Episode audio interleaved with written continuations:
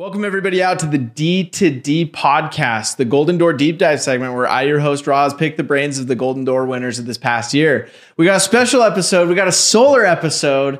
Our boy, dude, I totally forgot your name for a second. Seth.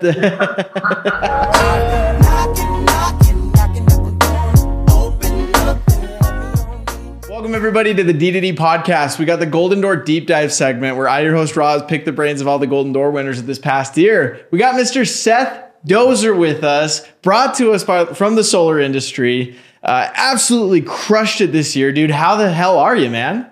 I'm doing good, man. Just, you know, it's coming into the end of the year here. So kind of just tightening everything up and planning for next year, really, but doing good. Thank you for having me. Dude, it's so good to have you on here. Dude, I love having solar guys on here. It's such a different beast in terms of everything. But before we really dive into kind of some of the nuances of that, I want to hear your story. How'd you get in the industry? How'd you get into solar? Yeah, I mean, you know, it's kind of funny. I got into solar when I was in college. So I went to the U of A, University of Arizona. I grew up in Southern Arizona, played a little bit of college football in the Phoenix Valley. Then went back to Tucson to finish my degree. And to finish my degree, I had to do an internship to graduate, which a lot of degrees require now. And this is before COVID. And I was looking for different internships to do different things. It was in the architecture field. So a lot of architecture stuff, but a lot of them didn't pay. None of them, there were like free internships and stuff like that. And I was like, I cannot afford to do all this work for free and do all this stuff. There was one that my girlfriend found, and it was there was a sustainable built environments twist at the U of A there. So there was a solar company. Anyways, found an internship that paid. It was solar. It was a Phoenix company here, and they were doing like a Tucson kind of own little blitz model for an internship. You know, you go ham for, you know, 10 days, take whatever off. But anyways, got in it too, did that, went on as a setter, didn't really know anything about solar. I knew what obviously solar was. I didn't know anything there was about door-to-door. Jumped right into it. And I think my first month I had like 13 deals sell. So I was like, and made a good clip of cash. And I was like, holy crap, this is not. Yeah. You started printing money. Yeah, exactly. As a college student. So I was like, this is insane. So I did the internship, graduated. As great as solar was then, I was like, yeah, no, I'm out. I don't want school. I don't want to go knock doors. And I guided big game hunts all over the West in Arizona, New Mexico, and Northern Mexico. So I'm a huge outdoorsman, and I wanted to figure out a way to how to make money, you know, hunting. And I did. And I did that throughout college as well, along with the internship. And then did that for 2 years after I graduated, and quickly realized, you know, it was great. It was cool. I learned a lot just about myself and in terms of discipline and, you know, hardship, stress, everything that kind of door to door involves is also there in the guide life of dealing with high end clients, you know, bad weather, whatever it may be. You get a lot of stuff thrown at you, involving, you know, individuals who have a lot of money and want success. So, once that was over for about 2 years, I quickly realized that there was not the solar money in it. You know, I was doing it more for the love of it, which was great. I wouldn't trade it for anything. And quickly came back to solar after 2 years when I got out of my system and was like, all right, now I need to go make big boy money. So. Dude, I love that. I love that. Dude, I love that you're a hunter. That's actually super badass. Tell me about that a little bit.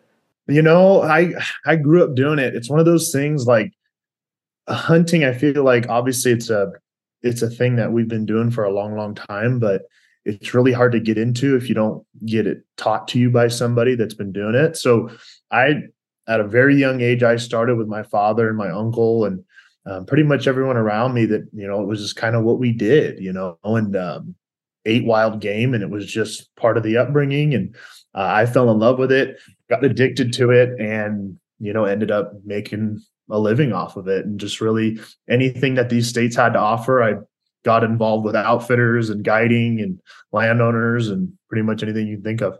I love that, dude. And what's crazy too, I love how things that we do, like, you know, outside of the doors, they both tie into the doors and they tie into life too. Like, think of all the life lessons you've learned from hunting. And then now you're hunting deals. You're hunting people. Kind of tell me about that a little bit.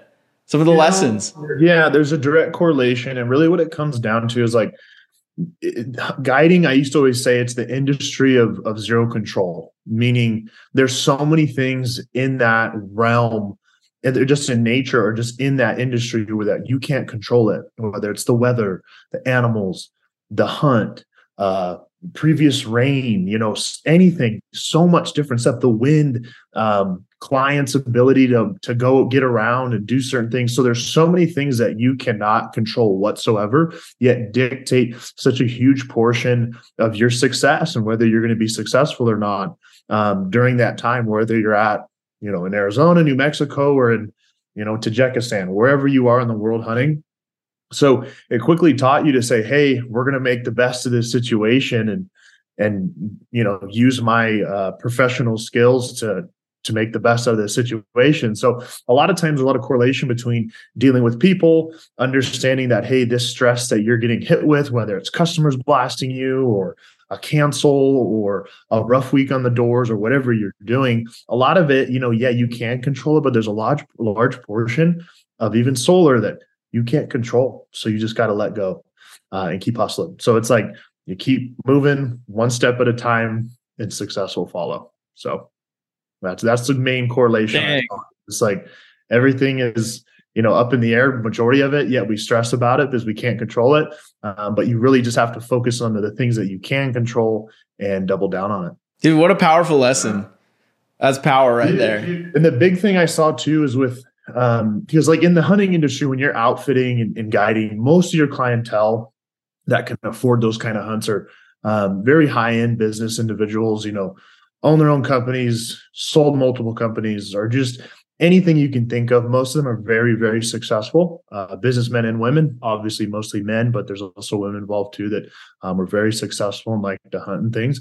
But majority of the people that I guided were all just high achievers, you know? And I think after you spend that much time with people, you quickly realize like the character traits that they have. And you can ultimately see that within yourself. A lot of times like, shit, like I can do what they're doing. I can, you know, yeah, he's 30 years older than me, 40 years older than me, but I can definitely do what they're doing. So there's definitely like a point of being able to recognize these character traits, these individuals, and ultimately emulate that. So learned a lot, met a lot, wouldn't trade it for a thing. Yeah, absolutely. And it's crazy too, because it's like that just so directly like correlates with the industry that we're in. It's like if you emulate those who are doing better than you. And that's like the blueprint for success right there. So I do want to kind of move into that where it's like, you know, you learning to be a top elite performer, sales rep. What did it take for you to learn that? You know, I hate to like to say that a lot of it, I think, comes naturally. Maybe it was one of those things that was learned at a young age. But the biggest overlying word, whether you're like a door-to-door winner or a Golden Door winner, or, you know, or whether you apply for it or not, or have a bunch of sales, like anybody you look at that's successful in this industry, the overlying thing that they all have is just straight up discipline. And that word gets thrown around a lot, especially in this current age with like, it's a buzzword, you know, it's a buzzword. And like, there's a lot of influencers that's like their favorite word, but at the end of the day, you look at it, that's the core of it. You look at any individual, including myself, it's like, you want to know why you're successful is just you keep doing it. You don't stop. You get up and do it every day. And you're disciplined to work on the craft and the skill set of door-to-door, handling clients, new ways to sell, new ways to close. So it's the discipline on the craft itself. And I think that's where a lot of guys go wrong is they think it's just a numbers game. And they're like, oh, I hit 200 doors a day and I didn't talk to any, didn't set any appointments or I didn't get any, you know, blah, blah, blah, blah, blah. It's like, well, If you're talking to that many individuals, you're having no success, it's probably something that you're doing. So you need to stay disciplined enough to work on the craft itself of door-to-door sales and learning how to pitch maybe a little bit different, or, hey, you need to close it in a different way. You need to be saying things completely different in the home. Your tonality's off or whatever it may be. So many guys just want to, oh, I'm out there, I'm doing it, I'm not successful. You know, the industry sucks. It's like, no, it's a skill set. So you gotta be skillful. Oh, 100,000%. It's like you always, it's like what they say, you rise or fall to the level of your training when your back's against the wall. So it's like, especially, I can't think of a job that has more pressure on you than the door-to-door sales job, because it's like, if you aren't sharp, because if you're that weird kid that knocks on the door, you have no idea what to say, you're kind of bumbling around a little bit, they're going to be like, this guy is creepy, get out of here. Especially with how saturated solar is and how saturated solar is in Arizona. It's like, you're just another solar guy that I'm going to kick your ass. No, you gotta be, you gotta be on your game. You cannot be, I mean, of course, everyone starts at a different place. And I think when you're first coming into the industry, you really don't know what you don't know. So you're just kind of throwing stuff against the wall and seeing what sticks. But here in Phoenix, as you know, it's saturated as heck, which is, whatever, it's okay. But the reality of it is, like you said, is like, you got to be on your game. You can't just be a, Joe Schmo on the door and hope it works. It's like, no, you got to work on this. You got to become skillful at it. So just like anything, I always compare, it's like look at welding, like a trade of welding. It's like, okay, you want to be a top tier welder. It's like, probably got to weld a lot. You got to be a really good welder, and you got to try different types of welds and do different types of certifications. You got to hone your skill. It's no different here. This is just talking, though. That's all it is. Yeah, it's communication. I think that's powerful. So what aspect of learning how to sell was the most difficult for you to learn? That's a good question. I think for me is patience. I am a very go, high octane, 200 mile an hour. Once I find something I like it's, both barrels, it's just go time. So for me, it's patience. I remember when I first started, you get really frustrated. You're like, crap, I only have this, or I only have that. It's my, my second month and I'm only at X amount of sales. And you kind of start looking around the room, you're like, well, I'm way ahead of everyone else, but you still kind of have that pressure or that stress of wanting to be successful. So I think for me is letting my time in the industry evolve and let it turn into what it's supposed to is. I think a lot of people don't have the patience to let this skill set evolve, because people want to go online and learn all the new things and, study and train, but it's like, you're only going to be able to apply that in the real life scenarios. So whether you're knocking on a door or closing a deal, that's where you're going to get your real feedback. Like in the training room, that's great. You're going to get some feedback, but until you really lay it down in a house or on the door, that's where you're going to really see your training pay off. So you have to be patient with that and give yourself that time to be good. You can't say, oh, I did this for a month and then didn't work out, so I'm going to go quit. It's like, no, you got to give this time that it needs. So I think for me, the most difficult thing was patience and understanding that I'm not going to be the best right out of the gate. And you got to give yourself that grace to be good and to train and actually put it in the real life scenarios. Yeah, absolutely. Because we get so caught up in comparison where it's like, my buddy, he just started killing it right away. And it's like, we get so caught up in the idea that we can be amazing right off the bat. We don't put any effort to sustain that. It's like, I think we can be good off the bat. It just requires a massive amount of action, a massive amount of work. Like you said, it's like, going in the dungeon and, sharpening that axe and really getting ready for battle there. So, I think, patience is a huge aspect of learning the job. So what would you say to someone that is really they're bright-eyed, bushy-tailed, they're green, they're really eager to get the skill set learned? What would you tell them? What advice would you give? If I were to give anybody, I tell this to a lot of my guys, and the old saying, I like the saying of it, is treat your sales like a dollar bill, not a bar of gold. And what that essentially means is like, hey, if you sell a deal, there's no money in the bank until it's installed. Yeah, you might get a front end or whatever. Good for you. But it's like, until there's glass on the roof, that ain't nothing. So, I always tell guys, it's like, hey, you got a sale. Cool. Go get another one. And they're, you know, right in the high of that sale. And, you know, whether it gets installed or not, that can really dictate your emotional level. So I always tell guys, it's like, you kind of need to become a neutral perspective on these deals and kind of not disassociate, but kind of detach from the emotional level of what that sale does to you. Because I think where a lot of people go wrong is they get a sale or they get the momentum, whether, or, you know, even if you're knocking doors, say you're a lead setter and you're setting appointments and you're doing well and a couple deals have closed, you start riding that real, real high. You start, your emotional level in terms of success, feeling good about yourself starts to really, really peak. You get that confidence, blah, blah, blah. But you might have a week where, oh shoot, you know, a handful of them canceled, or hey, you got sick and you couldn't knock for a few days. But life gets thrown at you and you get hit with those negative aspects and then you crash. And you see these guys go through this emotional roller coaster. And I think we all go through it. I'm not sitting here telling you like there wasn't days where I was ready to, you know, run out in traffic, because there are days like that where you're just like, what the heck am I doing? So I think if I were to tell anybody new is to be in that median realm, ride it smooth throughout, whether you get a sale or you're having a rough week, just let it roll out. Don't freak out, you know, don't cry, you know, just roll with it, you know? So it's like, whether you get a sale or not, stay calm, stay collective, go to the next door. So I think for that is some guys get so emotionally involved, whether it's on a lead or a deal or a sell, that it's just kind of this mental aspect that you're thinking about that you're like, oh, it's so exciting, or, oh my gosh, it canceled. It's so detrimental. It's like, dude, there's more deals. There's deals on every street. Go get another one. So I think for new people, stay calm, stay collective, and keep going. Love it. Love it. I want to talk about market saturation. Obviously in Arizona, there's a ton of sun out there. There's a ton of solar that is out there, but there are also 100 companies. What do you do to differentiate yourself among all the competition?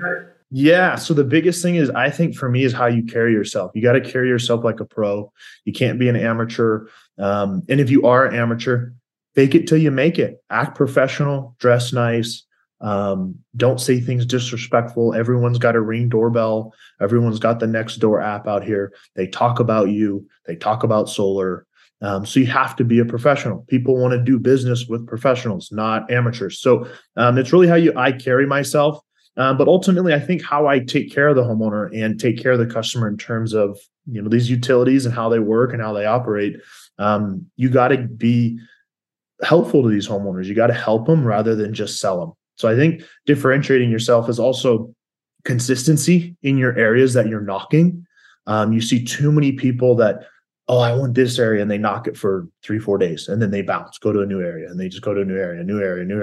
And it's like, well, you don't really grow your name in that area. You don't really grow your status in that area. You know, if you have a neighborhood of a couple thousand homes and you got 100 installs in it, it's like, that's pretty powerful. You can have someone jump in your car and say, hey, let's go drive by all the installs. It's like, holy crap, this guy's all over the place, versus you knock an area for a couple weeks, get one sale, and then you go back to it. It's probably a little bit harder to sell because you have no validity in that neighborhood. So that's a huge portion of it, is staying consistent in these areas. And some of these areas that I've been in, whether it's training guys or when I first started knocking, it's like, I still go back to and sell deals. And I have some areas that I've had and gone to for the last 2 years, 3 years. So it's like, stay consistent in those areas as long as that's viable for you. But also when you're dealing with other solar companies, and just the overall saturation of it, I think for you is just how you carry yourself in the house and on the door. People want to do business with a pro, and they want to do business with someone like them. So that's where, you know, sales taxes come into play, whether it's matching and mirroring, do what you need to do in terms of building rapport and building trust. I love that. I think it's so cool that you touch on, like, because a lot of guys are just like area hungry, bounce from place to place. They never settle. They like always just, and that's kind of the more like gives the more like, oh, this is a fly by night guy who's not really caring. Whereas like, you know, us as salespeople, we're intrapreneurs, right? So wherever we go, that's like, we need to view that as if we're establishing a, like our business there, because we are. Yeah. Yeah, and exactly. If you build that credibility, like I love what you said, because it's like some neighborhoods you go, you talk to someone and they just shoo you off, right away. But then you get all the neighbors in on it. And now you have so much momentum going into the deal, and they'll listen to you, even though you already talked to them. Yeah, I can't tell you how many times where I've been in an area, I, you know, been training somebody, I knocked their door and they're like, no, blah, blah, blah. Whether couldn't set the lead. And their next door neighbor gets installed by us. And I go out there on install day with a guy and I'm like, hey, let's go knock these guys. We talked to him last week. You knock them and you say, hey, did you see the install go down? Blah, blah, blah, blah, blah. Next thing you know, you're selling that deal. So it's like, guys, it's about consistency, jumping from area to area.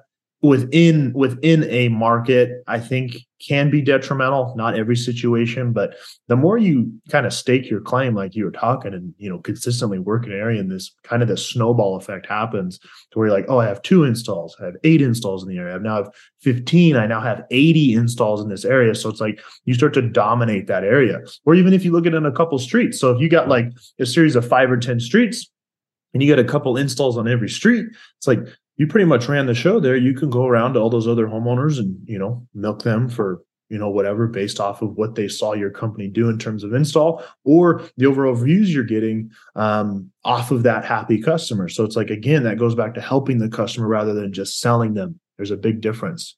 You can't just sell a homeowner. You got to help them. So find out their need and solve that problem. I love that. I love that. So I want to walk through like the journey of, you know, learning how to close at an effective level. So what's the hack for that? How do you learn to close at an elite level? I'm still learning that. No, I'm just kidding. I feel like every year you run into new, and I like even over this past year closing, I feel like, at least in my perspective, has changed a little bit. Money's tighter for a lot of people.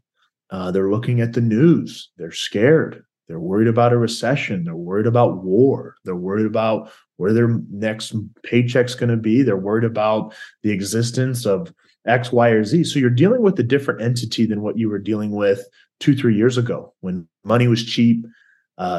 Pretty much anything went. Solar was a little bit different in terms of, you know, whether it's fees, interest rates. So it's a different market that we're dealing with just a year ago. So for me, this is what I tell most people. People are like, oh, what's like a sales tip or a closing tip? One, the biggest thing in all this, I think where people lose it, is just trust. Like the foundation of sales is trust. People are going to do business with people who they trust. They're not going to do business with people who they do not trust. It's that simple. Okay. That's the foundation of it all. A lot of that comes into building rapport. A lot of that comes into understanding their problem. So the overarching thing that I've learned in the house is listen. You have to listen. You cannot sit there and just say, oh, this is what you need. This is what you're going to get. Whether you like it or not, you won't close anything. So you got to sit there and listen to the homeowner and actually figure out and pull out through questioning what their problem is. Why are they wanting to do this? What their true objections are. Right. So you actually use skills to go in there and close. So biggest one for me is listening. I ask a lot of questions in the home.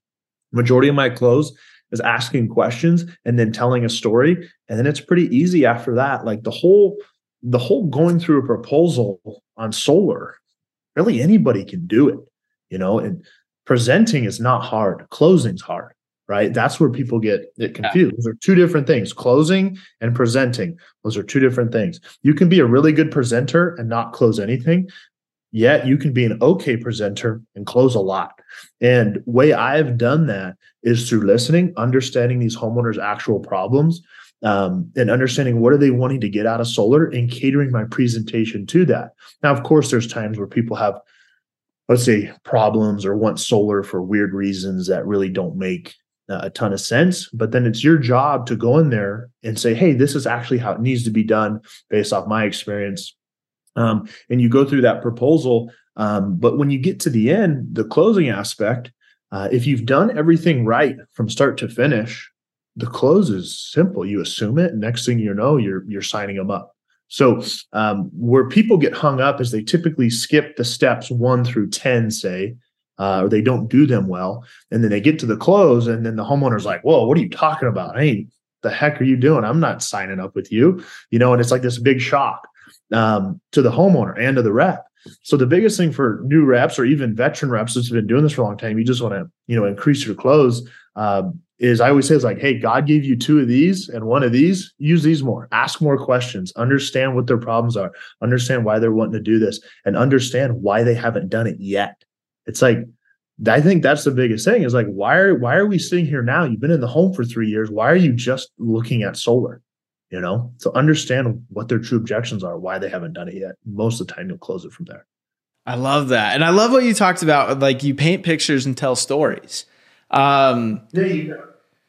Like, I think that emotionalizes it. Are you cool? We do a little role play, show people what that looks like exactly. Sure. So for me, like when the first thing that I go into, so it's like, it's very simple. It's like, so everything in solar, whether you're setting the lead or closing it, the process is fairly the same. So like as a setter, your whole close is setting the appointment, right? Getting the bill and setting the appointment. That's your close. As a closer, yours is, you know, actually closing the deal, getting them to sign up and blah, blah, blah, blah, blah. So your first thing is like, hey, you want to show them their problem. You want to create that problem. And the problem is the utility company, rising cost, things like that. And then you show them the solution, which is solar, right? Hey, here's how you pay cheaper electric. This is how we solve your problem, right? But it's obviously not that simple. You got to go into a little bit more detail. You got to be able to identify what type of person you're dealing with. Are they very analytical? Are they just, a pushover? Are they really A-type? So you want to identify that pretty quick when you're first there. So the first things I do when I get into the house to close, so I do not open my device. I do not open my iPad or my laptop for like 15 minutes. I just sit there and shoot the shit with them. Talk to them, go over, hey, what are you? Who are you? Where are you from? What's your name? What's your kid's name? And I build rapport. And I build rapport essentially as long as I can. Okay. And I build rapport. If I can do it for 15 minutes, great. If I can do it for a half hour. I can't tell you how many times I've been fed in a house. Like, hey, we're making dinner. You want some food? You know what I mean? So building rapport is huge because that's how they know that you're human and they know that you're actually there to help them versus just sell them.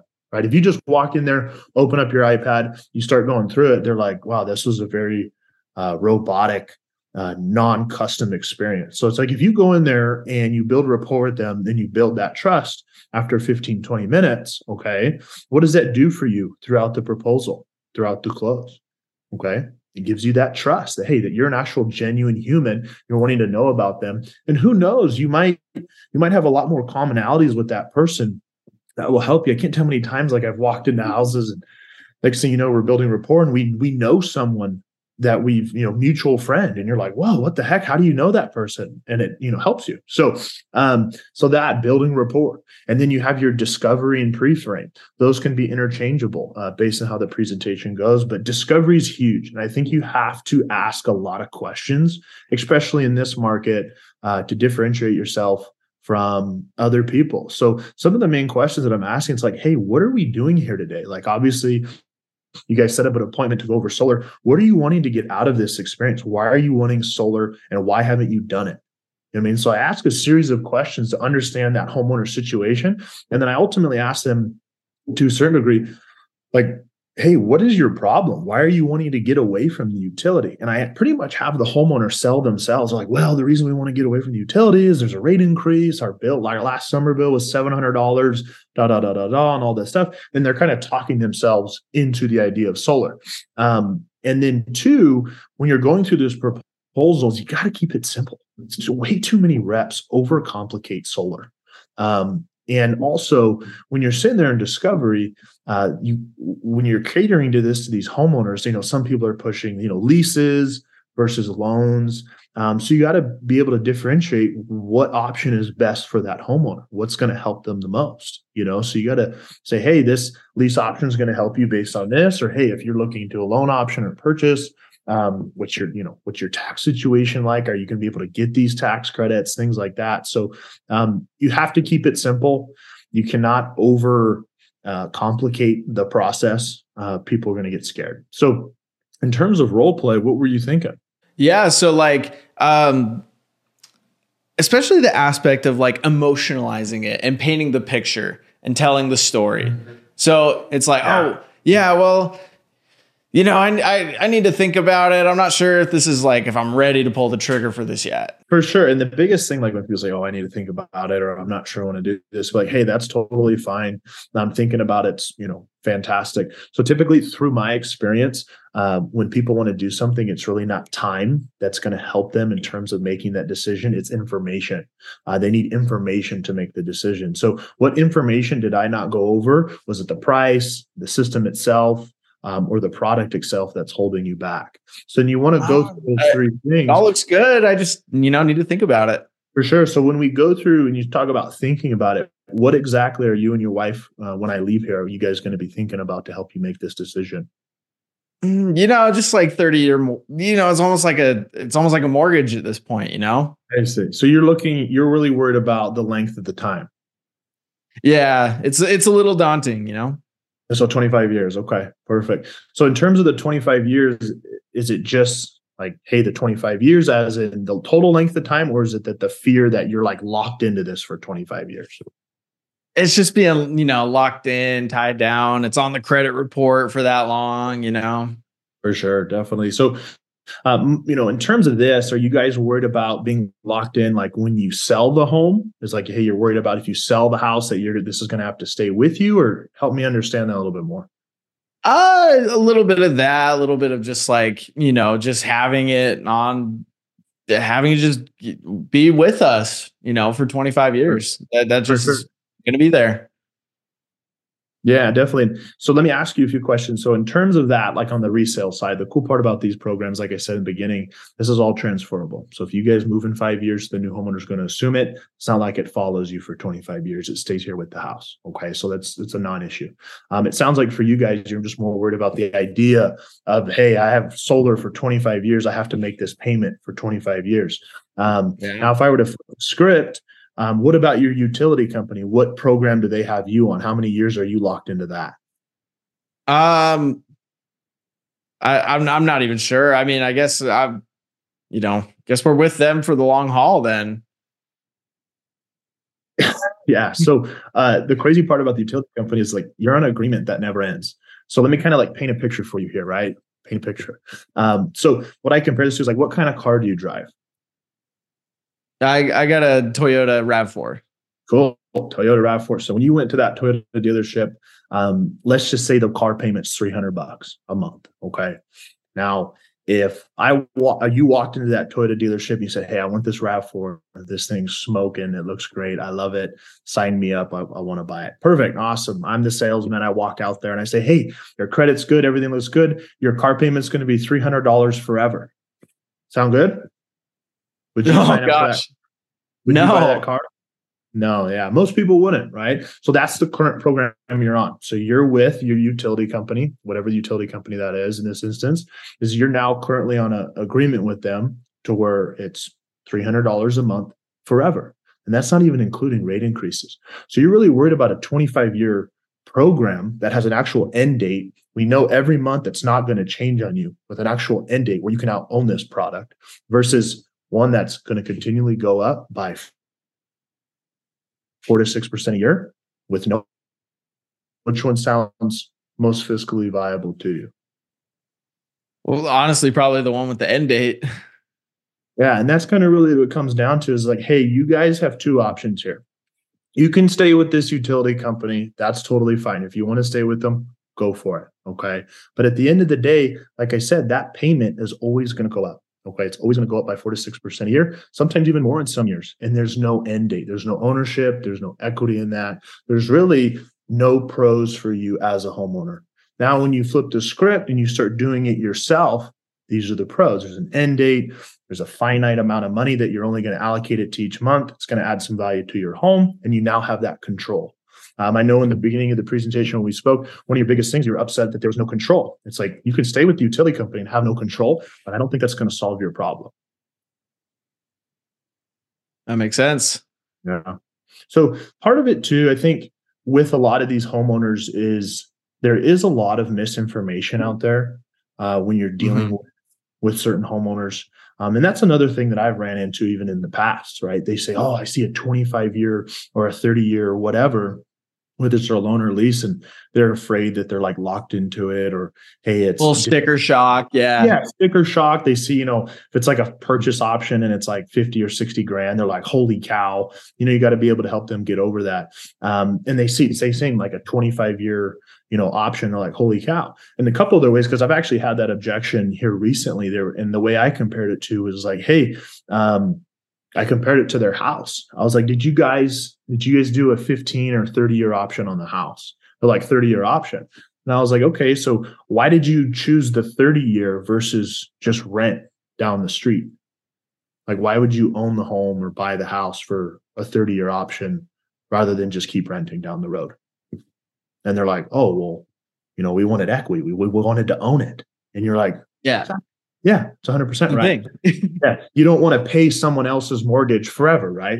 Yeah. And they're like, oh, of course. And I'm like, this is the same exact concept. So you're now just putting an agreement attached to your own electricity with an end date and an allocated monthly amount that will never go up, and you're done. Bada bing, bada boom. Dude, I loved that whole thing. So if you guys are listening to this, like, I hope you took notes. Even just like your tonality, it was powerful. And just the way you, like, you know, we'll break it down a little bit. It was just like, well, I need to think about it. And it was like, well, what is it? You know what I mean? You asked the right questions to get me to finally break down and be like, well, it's the sticker shock. It's the 25 years.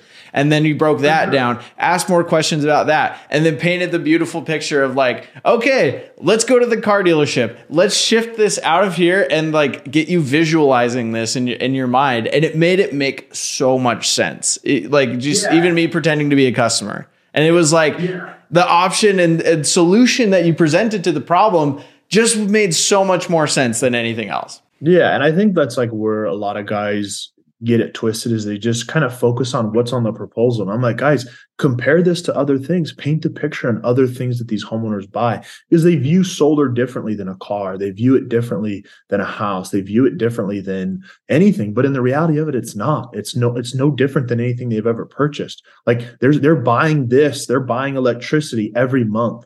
It's like, this is just a different utility, a different form thereof. Here in Arizona, majority of this daytime power that you're getting through, like say APS, a lot of it's already coming from renewable sources. It's like, we got solar fields. All your neighbors have solar. Who do you think's getting that excess power? You, the utility's buying it and selling it directly to you. It's like, hey guys, you've already gone solar. Your panels are just on Mr. Jones and Mr. Smith across the street.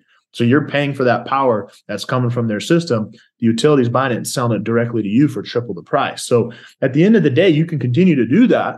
That's totally fine if you want to buy their solar power, or you can just cut out the middleman and do it yourself for cheaper. Does that make sense? So really what it is, it's like just, you know, using comparables. It's like everyone owns a car. It's like, would you have signed a $300 a month car payment forever? No, no one would ever do that. Hell no. Who the heck would do that? It's like, well, that's what you did with APS or SRP or any TEP or whatever these utilities. It's like, that's what you did. That's exactly the situation that you're in. So you're worried about a 25-year option. It's like, well, how old are you? You're 30? Oh, it's like, well, you're probably going to be here for what? Let's just say you live to 90. It's a lot of years in terms of having to pay for electricity. You're worried about a 25-year option. The program you're on is until you die.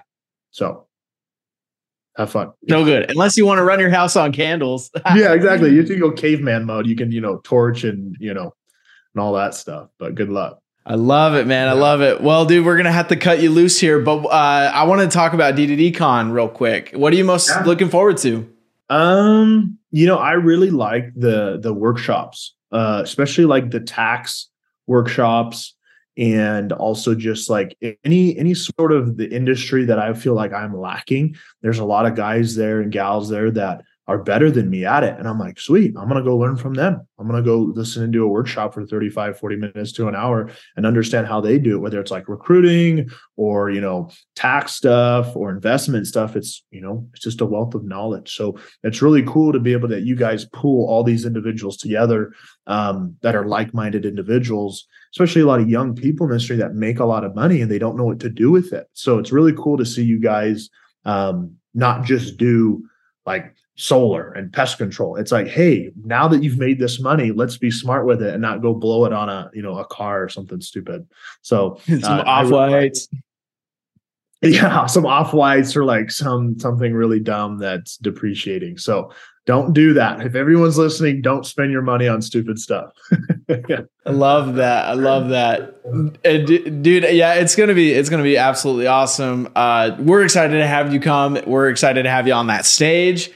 So guys, if you haven't gotten your tickets yet, get your tickets. If this episode somehow comes out post D2DCon, I hope you were there. We're a little backed up on the podcast right now. It's crazy, but yeah, for everyone listening, this has been a phenomenal episode. Seth, you got any call outs? Anyone you think should be hitting Golden Door in your organization? You know, there's a couple people that I think, but one in particular, this new kid, his name's Tyler. I'll make him watch this. He's on my team. He's a young kid. He's 19, 20 years old. And he's just a killer. And I think he can do it. So if you're listening, Tyler, you're up to bat, pal. Let's go, Tyler. Boom. I love it, man. Well, dude, thanks for hopping on, everyone. This has been an episode of the Golden Door Deep Dive. Keep tuning in for more tips and tricks on how you can be a Golden Door winner. Well, thanks, dude. Thanks for hopping on. That was great.